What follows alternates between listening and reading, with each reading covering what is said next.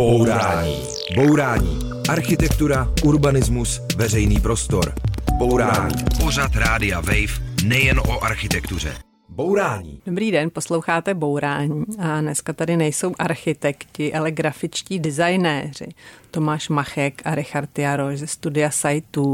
Dobrý den. Dobrý den. Dobrý den.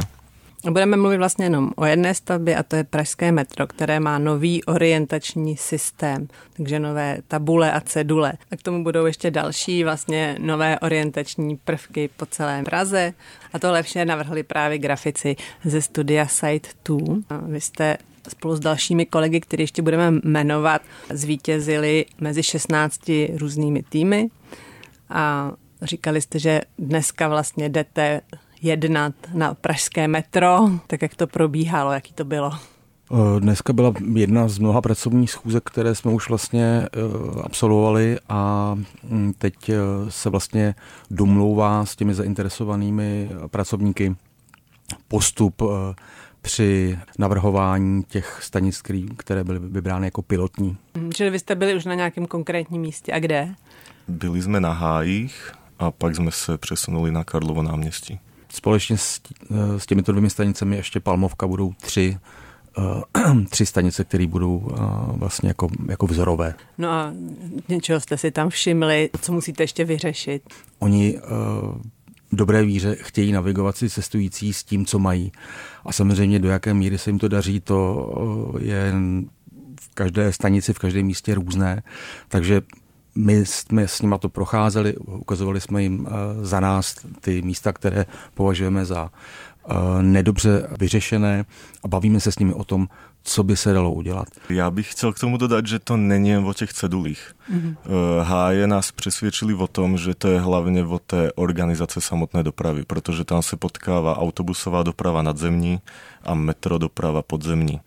A pokud tahle ta organizace není promyšlená správně, tak dochází k, k zmatečnímu toku lidí. Lidi do sebe narážejí v, v rush hours, ve špičce a ta cedule to nevyřeší, tenhle ten problém. Tam musí dojít ke změně smýšlení a psychologie architektury jako takové. Čili byste tam třeba dávali, jste jim dávali nějaký tipy, jak by to šlo, nebo kde by to bylo potřeba? Dneska konkrétně nebyla to opravdu první uh, taková kontaktní schůzka jako s těmi konkrétními lidmi, kteří se uh, o ten navigační systém starají a budou se o ní starat i v, i v budoucnu. Ale my vlastně teďko zkoumáme to, jak vůbec propojit ty jednotlivé operátory nebo ty jednotlivé zainteresované uh, společnosti, které provozují vlastně celý dopravní systém Prahy. Těch organizací, které se na tom podílejí, je osm celkem. A oni musí mezi sebou komunikovat, mají pak nějaké vlastní jako návody, mají svoje vlastní předpisy, teď se do toho ještě míchá legislativa, teď někde končí území jednoho, začíná druhého. Je to, je to poměrně složitý vlastně zorganizovat vůbec jakoby tu komunikaci. No. Takže to bude ta nejtěžší část toho našeho úkolu. No to zní trochu strašlivě, no. Je to tak, jako... proto jsem to řekl. Zní to, to až že nemožně. Zvládnete to. Budeme se snažit. Já jsem se dočetla, že nejvíc východů má stanice metra Můstek. Že jich má sedmnáct. A je pravda, že tam se dá opravdu mluvit jako o štěstí, kdy člověk vyjde tam, kde chce. Kdy a jak třeba ten váš orientační systém mě provede tím Můstkem? Začíná to už při samotném vystoupení ze soupravy metra. Mm-hmm. Člověk se musí zorientovat v prvním okamihu a už první cedule ho musí navést správným směrem. No, to mně přijde, že vlastně právě tam se už člověk ztratí, ne, a jde na druhou stranu, než měl původně v plánu. A jak se to teda dá zařídit, aby šel buď dolů na Můstek nebo na Václavské náměstí, nepřehodil to, nemusel to hledat. Dáte do správného místa správno, správný nosič se správnou informací. Mm. A to už máte třeba připravený? Typově ano, mm. typově víme, jak to vyřešit, ale samozřejmě my jsme pro tu soutěž připravili pár takových jako klíčových studií ze skutečných míst, které jsme si sami naměřili, vymodelovali v měřítku, takže jako tu metodiku na to máme, víme, jak se to dá vyřešit a teďko budeme se vlastně jako domlouvat právě s těmi organizátory a ukážeme si to a ověříme na těch, na těch pilotních stanicích. Takže stačí přesvědčit pár desítek lidí, který do toho mluví a bude to dobrý. No spíš stovek. Jo, my jsme možná trošku předběhli, možná bude dobrý, když ten systém ještě pořádně představíme. Vy jste teda vyhráli soutěž na orientační systém pro pražské metro a k tomu je ještě navigační systém pro pěší. Je to tak? No, je to navigace pro všechny dopravní cesty. Tam je jako tramvaje jsou důležité, autobusy jsou důležité, součástí M H D jsou i přívozy v Praze. Málo kdo to třeba používá, kromě turistů nebo lidí, kteří tam zabloudí. Nově k tomu přibyde, přibyde lanovka z Podbaby do Bohnic a všechny další nově budované dopravní stavby a ty by vlastně měly využívat toho našeho navigačního systému. Ono je to totiž trochu matoucí v tom, že ještě kromě toho se teď objevily vlastně tramvaje, autobusy s novým logem P I D, Pražské integrované dopravy. Ty mají teda taky novou grafiku a teď já se neumím vyznat v tom, jako co patří pod co. Ještě je to, ještě je to složitější v tom, že ještě před tou soutěží P I D u, kterou zmiňujete, byl vysoutěžený nový zastávkový přístřešek a zastávkový označník M H D. Je to trošku z našeho pohledu nešťastný, že vlastně tyto dvě soutěže předcházely tuhletu velikou celkovou, ale z nějakých organizačních důvodů prostě to takhle vyšlo a muselo to tak být uděláno. A my se teď budeme snažit vlastně to všechno nějakým způsobem zohlednit. Takže třeba, kdo bude dělat teda cedule na zastávce, tramvaje nebo autobusu? Vy nebo jiní designéři? Má se za to, že bychom měli do toho vstoupit my, ale je to přesně jeden z těch klíčových bodů, na kterém se budeme dlouhou dobu dohadovat. Jo, s mnoha lidmi, kteří to vlastně obsluhují. Nebo kdo bude dělat jízdní řády? Očekává se to od nás. A kdo bude dělat tr- cedule v tramvajích? To, tyhle ty všechny informace bychom měli zpracovávat my a připravit na to manuály. Jo, a ono ještě vlastně v tom prostoru dopravním jsou ještě spousta dalších věcí, jako jsou třeba hodiny, automaty na jízdenky. To má na starost kdo, nebo... To je prostě několik oddělení, jako jen, jenom v dopravním podniku. Každý koncový prvek, který jako naleznete kdekoliv v těch prostorách, který patří dopravnímu podniku, tak má inventární čísla, někdo o něm ví a někdo o něm rozhoduje. Takže rádi bychom se bavili s kolegy právě z dopravního podniku, i o nějaké třeba kultivaci toho prostoru. Jo. Tam jako k tomu nejsou žádný postupy, možná, že někteří spolu ani nemluví, nebo že nemají čas, ne, že by nechtěli. Takže je to, je to komplexní úkol a, a my jsme teďko skočili jako do vody a budeme se snažit plavat. Věřím tomu, že ty lidi řeší spousta nějakých jako urgentnějších záležitostí, než jak vypadá cedule. Tak jaký je váš jako rozhodující argument? Proč je důležitý, jak vypadají cedule nebo navigační systém v metru nebo v dopravě? Nejlepší argument na to je vizuální smog, zahlcení lidí informacema, pak lidi nevnímají ty důležité informace. To je nejsilnější argument, který máme, takže první cesta je vyčistit ten veřejný prostor od nánosů posledních dvacet třicet let a pak začít na novo. Mm-hmm. U nás se dneska bohužel teda, a, a víme to i z konkrétních jako uh, odpovědí, které jsme dneska slyšeli na té schůzce, uh, často se to řeší tak, že někdo někomu zavolá a řekne, potřebujeme tam a tam dát ceduly a prostě ten někdo splní úkol a dá tam ceduly. Ale jaký má smysl, jestli není v kolizi s, s jinými informacemi, které se tam v tom konkrétním místě nacházejí, to už nikdo neřeší. A proto vlastně potom ta navigace, ať je, ať je jakákoliv, tak postrádá smysl. Dokážete to vysvětlit těm lidem, co to vždycky nějak vyřešili, třeba i docela jednoduše, proč to vy chcete dělat teď nějak z gruntu a složitěji? Myslím si, že to není složitěji. Je to, je, je to stejné, ale budou na to nějaké principy a metodika a pokud se jenom trochu budou uh, snažit, tak si myslím, že jim to tu práci ulehčí. Oni stejně dělají, akorát, že bez těch návodů dneska. Mm. To si myslím, že mají složitější. Právě zadavatel je si toho všeho vědom a právě proto tahle soutěž vznikla a proto byla vypisována tolik let. Připravována, já si myslím, že od roku dva tisíce osmnáct, pokud se nemýlím. Ještě dřív. Nebo dva tisíce sedmnáct. Takže oni jsou si toho vědomi. Mm-hmm. Tohle to všechno se od nás očekává, to tam prodiskutovat. Posloucháte Bourání a povídáme si s grafiky ze studia Site dva, kteří byli vybráni jako autoři nového orientačního systému pro Prahu. Návrh jejich týmu zvítězil v mezinárodní soutěži, ovšem samozřejmě u soutěží vždycky záleží na porotě. A ta pražská měla za předsedu Mikea Rawlinsona, což je zakladatel studia City I D, které se specializuje na orientaci ve městě. Vlastně pro City I D pracují hlavně grafičtí designéři, ale taky urbanisti nebo geografové a dohromady vytváří to, čemu říkají Legible Cities, tedy čitelná města. Začali Bristolem, podílejí se na systémech pro mnoho měst ve Spojeném království, třeba pro Sheffield nebo Newcastle nebo Londýn, no a pracovali taky v zahraničí třeba pro New York. A tenhle ten koncept čitelných měst je inspirací i pro Prahu. My jsme udělali ještě krátký rozhovor s Mikem Rawlinsonem. Zeptali jsme se ho vlastně, jak se pozná, že je to město čitelné. Koncept Legible Cities neboli čitelných měst se začal vyvíjet už někdy v sedmdesátých letech. Jeho praotcem je urbanista a geograf Kevin Lynch, který začal uvažovat o tom, jak město zažíváme a jak se učíme v něm orientovat. A zjistil, že to není jenom podle názvů ulic, ale také podle významných budov nebo podle komunikačních bariér. Prostě podle nejrůznějších fyzických prvků. A dobře čitelné město k tomu přidává ještě jednu další vrstvu potřebných informací. Takže po takovém městě se dobře pohybuje. A to nejenom proto, že tu jsou dobré chodníky nebo přechody, ale také proto, že vždycky víte, kam jít. Takže znamená to, že se v čitelném městě člověk nestratí? Myslím, že dobře čitelné město vám nabízí informace, které potřebujete přesně v tu správnou chvíli. Takže když se chcete ztratit, můžete. Když se chcete jít jen tak procházet a objevovat, můžete. Ale pokud se budete chtít zase vrátit, není to těžké. Takovému městu můžete věřit.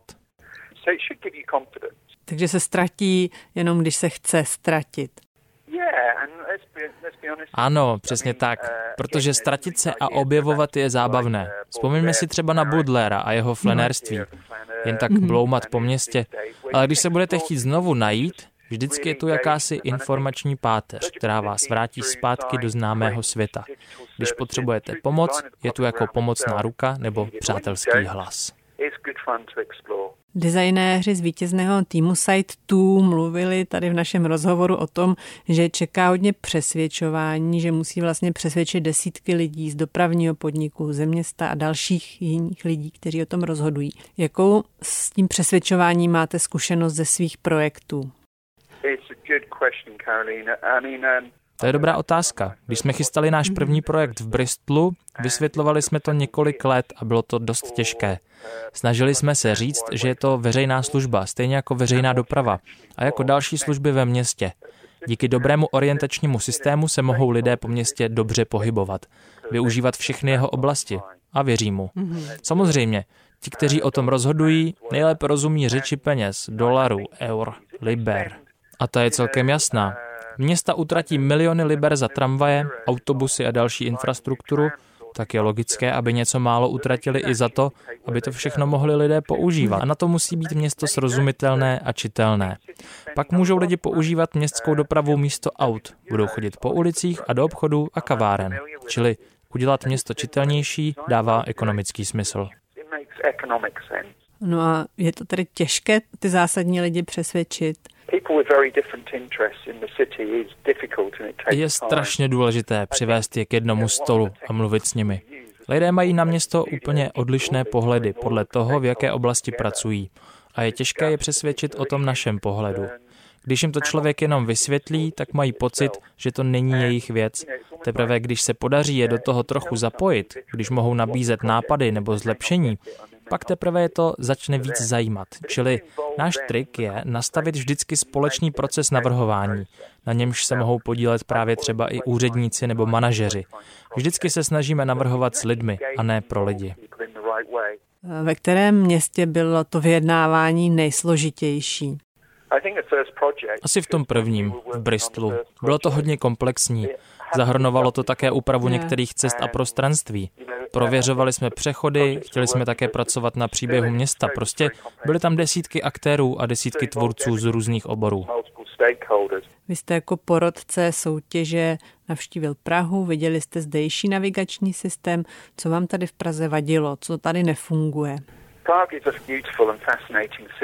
Praha je každopádně krásné a fascinující město, ale je opravdu těžké si uvědomit, kde je která čtvrť, jak se mezi nimi pohybovat a jak spolu souvisejí. Takže člověk chodí po městě a musí spoléhat pouze na svůj mobil. Ovšem tomu neposkytne ten pocit příjemného svobodného pohybu. Nedá mu to sebedůvěru, ale naopak spíš pocit závislosti na mobilu. Takže Praha opravdu potřebuje dobrý navigační systém. Ale je to také přesně jedno z těch měst, kde to nesmíte přehnat.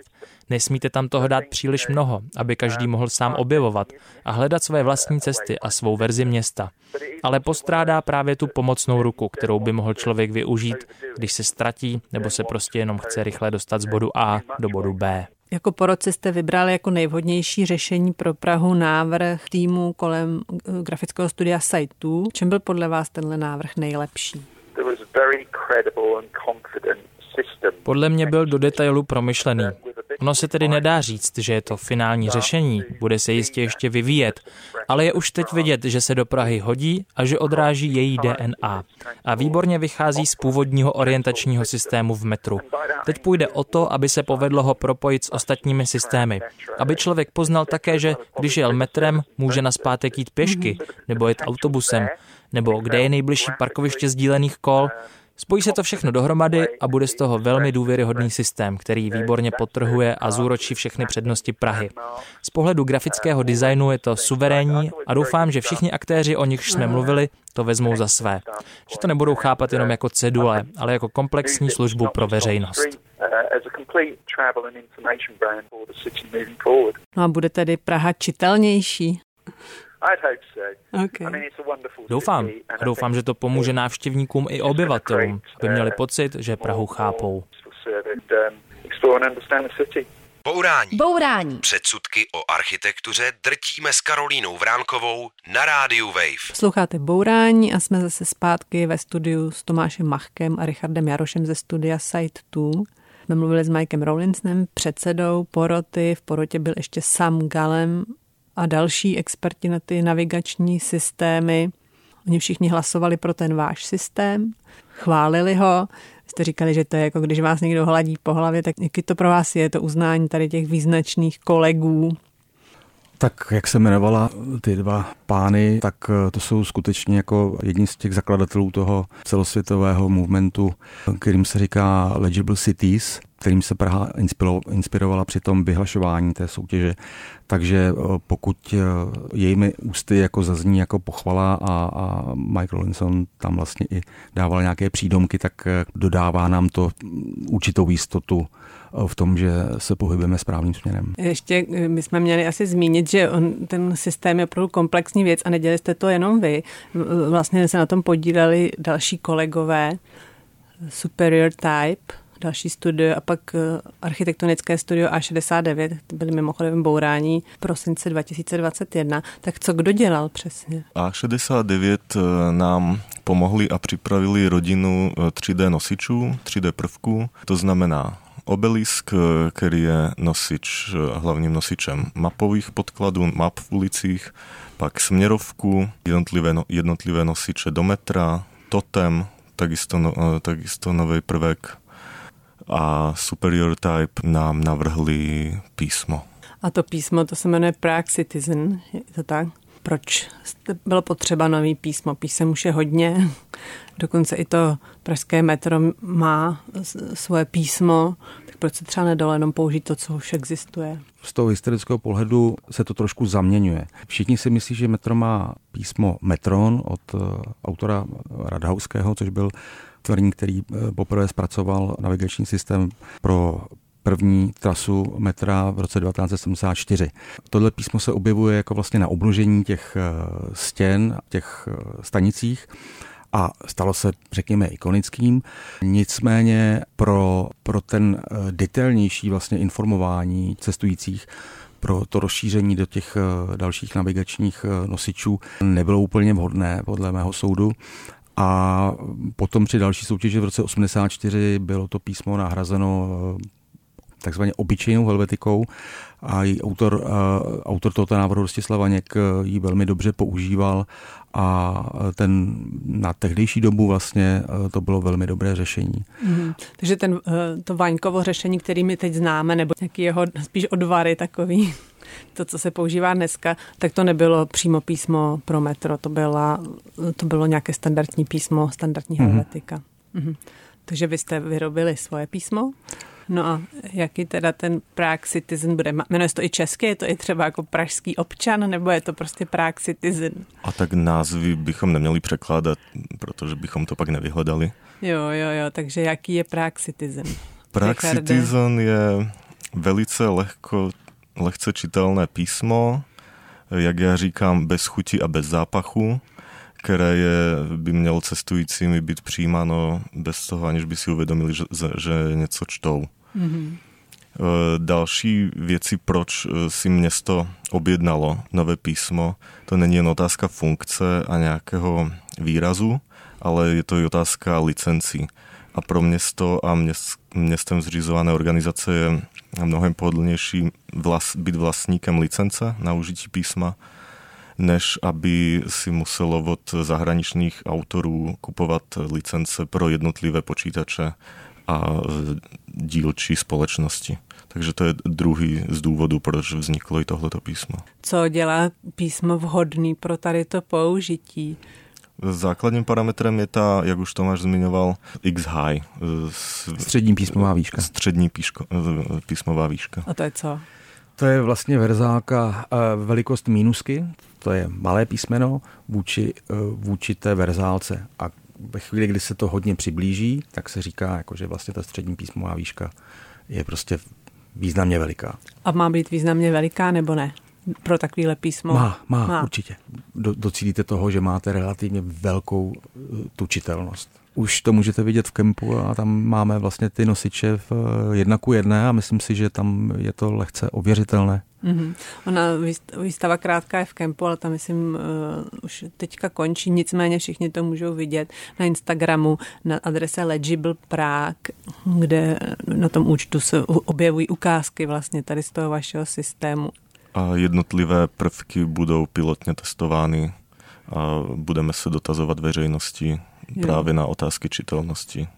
Ještě dáme další taková jako charakteristická věc, že to je teda bílé na černém, to je proč? Taky někdo má pochybnosti, jestli to bude dobře přečíst, černá na bílém, jestli to není čitelnější. Ta, tahle ta barevná kombinace je už časem prověřená i v jiných metropolích a navigačních systémech. Černá barva je vhodnější a vysloveně vhodná v městském prostoru a i samotný manuál mobiliáře města Prahy obsahuje tuhletu, tenhle ten požadavek, aby jednotlivé prvky byly v antracitové barvě, tedy v tmavě, tmavě šedé, skoro černé. Takže bílá na černý půjde přečíst, říkáte? Určitě. Mě vždycky zarazí tato otázka, že to, hodně lidí to, to řeší, ale teď uh, si vemte, že uh, já to teda rád nemám, ale všichni si dávají č- černý téma jako do svých telefonů a mají tam negativní písmo a uh, najednou ve veřejném prostoru to je špatně? No vy jste říkal, že to hodně lidí řeší, to já myslím, že dost jako vystihuje tady tu zakázku, že od té chvíle, co se to objevilo, tak to všichni řeší, spousta reakcí na sociálních sítích. Například jsem si tady jednu poznamenala, jo. Právě někdo má obavu, že když bude tma nebo mlha, že to nebude vidět a že to bude stejně užitečné jako automat na kondomy ve Vatikánu. Všichni si o tom něco myslí, můžete vy si z toho něco vzít, je vám to k něčemu užitečné? Jsou Nebo to jak pro s tím nás... pracujete s touhletou zpětnou vazbou, jakkoliv teda lidovou? My se určitě jako těm vlastně otázkám nebo námětům té široké veřejnosti jako neposmíváme, my je prostě vítáme, protože některý z nich mohou být skutečně jako podnětné. Naopak je mezi nimi samozřejmě i celá řada těch, které už jsou vyřešeny, jsou vyzkoušeny. Je to, je to věc jako vlastně nějaký profesní kvalifikace, kterou pochopitelně ta veřejnost jako mít nemůže. Takže někde budeme reagovat, chceme reagovat, ale na něco prostě ani neodpovídáme. Jo. Ono častokrát zjistíte, že ve veřejnosti je víc odborníků na, pro čtení pro slabozraké než neu, neurochirurgů například. Jo. Já myslím, že hodně imunologů se t- má teď možnost zase se věnovat třeba grafickému designu. Epidemiologů taky. Já jsem měla ráda na tom uh, původním uh, grafickém systému od Jiřího Radhauského i na tom novějším od uh, Rostislava Vaňka takovou určitou hravost. Byly to skoro třeba ty piktogramy byly skoro až takový ilustrace, asi vybavuju zlý oko, což značilo dozorce, to byl piktogram pro dozorce. A mně přijde, že tato jako nějaká nadsázka nebo hravost, že z toho trochu zmizela, že to je opravdu velmi takový striktní, suchý systém. Není to škoda? K tomu musím říct zásadní informaci. Na informační systémy sedmdesátých a osmdesátých let nebyly kladeny tak vysoké nároky a ta potřeba té navigace nebyla tak široká. Mm-hmm. My v dnešní době řešíme nejen navigaci v metru, ale i soustažnost k povrchové dopravě, k autobusům, k tramvajím, k památkám a podobně. A na stejné ploše, cedule navigační, musíme rozehrát mnoho dalších jiných her. Takže to, co řešili autoři předchozích navigačních systémů na stejném rozměru, mohli si dovolit obrovský piktogram oka, měniče mincí. Vtip... Tak to je zrovna krásný piktogram. Krásný piktogram, který jsem si musel vygooglit. Já jsem prostě nevěděl, co to znamená v dnešní době měnič mincí. Já jsem, už jsem to z mé, z mé perspektivy nepochopil. Nesmíme také zapomenout, že uh, při tom prvotním řešení uh, Jiří Radhouský řešil devět stanic. Za další čtyři roky přibylo sedm, takže dohromady jako uh, v tom on řešil vlastně křížení dvou linek a celkem šestnáct stanic. A vystačil si, teďko nebudu přesný, řekněme z dvanácti piktogramy. To vlastně dneska už není vůbec jako myslitelné, jo. Ale myslím si, že se trošku mýlíte, protože to oko už měl uh, Jiří Radhauský. A, ale uchovalo se i potom. Uh, ano, my ho tam máme také, ale já se spíš myslím, že ohledem na tu, na tu hravost nebo na to téma hravosti, je určitý ty práce, který vlastně jí nepožaduje, nebo vlastně dokonce, dokonce hravost jakoby jenom taková ta bezhlavá hravost jako tam vlastně nepatří. A to, to jsou právě navigační systémy tohoto typu, se domnívám. Mm-hmm. A oko teda ale zůstane? V nějaké formě zůstane. Jo, tak, tak aspoň, že oko. Tak posloucháte Bourání, budeme pokračovat po písničce. Bourání. Bourání s Karolínou Vránkovou na rádiu Wave. Posloucháte Bourání a povídáme si s Tomášem Machkem a Richardem Jarošem ze studia Site dva. A už máte za sebou jednu takovouhle jako věc pro všechny, pro veřejnost, která taky budila hodně emocí, a to bylo logo České republiky v podobě bublin. Jak je to dneska s bublinama, Tomáši? Žijou ještě? Já se osobně domnívám, že asi nežijí. Navíc tam tehdy došlo i k takové záměně, toto bylo vytvořeno, to logo, pro prezentaci České republiky v zahraničí. Mm-hmm. Nemělo to nahrazovat ani státní znak, ani vlajku, ani nic jiného. Vznikl kolem toho velký humbuk, no. Zejména když se do některé takové problematiky vloží politikové, tak, tak je to moc, moc pěkný a tady nám tehdejší jako vlastně volená reprezentace do toho hodila vidle, podle mě. Hmm. No, no spousta lidí bylo jako pobouřeno, že pomalu chcete vyměnit českého lva za bubliny, že jo? No, jistě. A co jste si z toho odnesli právě ohledně tady těchhletěch jako zakázek, do kterých všichni mluví? No, že to je nesmírně složité a že, že je důležité to vlastně dobře odkomunikovat. Jo, hmm. Dneska se to říká takovým ošklivým slovem, ale vlastně připravit se na všechny možné otázky, i na ty nepříjemné a mít to zafutrováno prostě nějakým, nějakýma argumentama. Pojďme teď ještě zase k dopravě. Vy jste říkali, že jste si to, že jste zkoumali a dělali jste si rešerše v různých městech. Kde všude jste byli? Kdekoliv jsme jeli, cestovali, ať už teda jenom jako za rekreací nebo, nebo pracovně po světě, tak moje žena musela prostě se mnou nejdřív obejít jako všechny označníky a vlíz do metra, a, a, ale musím říct, že se nezlobila, že se nakonec stala i možná takovou trošku faninkou těchto těch věcí a začala vnímat i ty rozdíly, kde je co dobře a kde je co špatně, takže tu inspiraci můžete najít jako kdekoliv. My jsme byli v Tokiu, byli jsme, byli jsme v Seville, byli jsme v Římě, dokonce i jako v tak malém státě, jako je Malta, měli zajímavě vyřešený jako dopravní značení, tam mají jenom autobusovou síť a, a mezi ostrůvky spojenou s trajektama, takže tu inspiraci můžete hledat poměrně kdekoliv. Mm-hmm. Já si myslím, Richard, jako... tak všichni ze studia měli jako za úkol všude chodit do metra, jo, na, na všech prázdninových cestách, nebo jak? Právě, že ani ne. Ono člověk postihnutý grafickým designem tyhle ty věci vnímá nějak intuitivně celý svůj život, nebo minimálně já z toho čerpám už ze svých studijních cest a stáží, si vybavím, jak na mě ten konkrétní systém působil a pak si ho dokážu v čase ve fotografiích vyhledat. I když jsem ho cíleně nefotil, tak byl součástí pozadí, nebo už si konkrétní situaci dokážu najít na internetu nebo v mapách. Hmm, a který tak máte rád třeba? Já nedám dopustit na organizaci švajčiarské verejné dopravy, švajčiarských dráh, takže určitě Švajčiarsko. Hmm. A vy jste, Richarde, teďka přešel do slovenštiny, tak jenom upozorňuji, že jste to pořád vy, Richard Jaroš, aby si posluchači nemysleli, že přišel někdo další. A odkud vy jste vlastně? Ano, já jsem zo Slovenska, z Novej Dubnice a někdy se mi stane, že nějakou část věty povím po česky a nějakou část po slovensky, to jisté se mi stává i při mailové komunikaci, takže si na to musím dávat pozor, takže aby jsme to uvedli na pravou míru. Jo. A jak jste se dostal do Švýcarska? Vo Švajčiarsku som bol na Erasmus pobyte jeden rok na mm-hmm. vysoké škole. No jo, takže tam jste taky sledoval značení i dopravy. Áno, áno, prirodzene som tam nasával verejný priestor. Jo.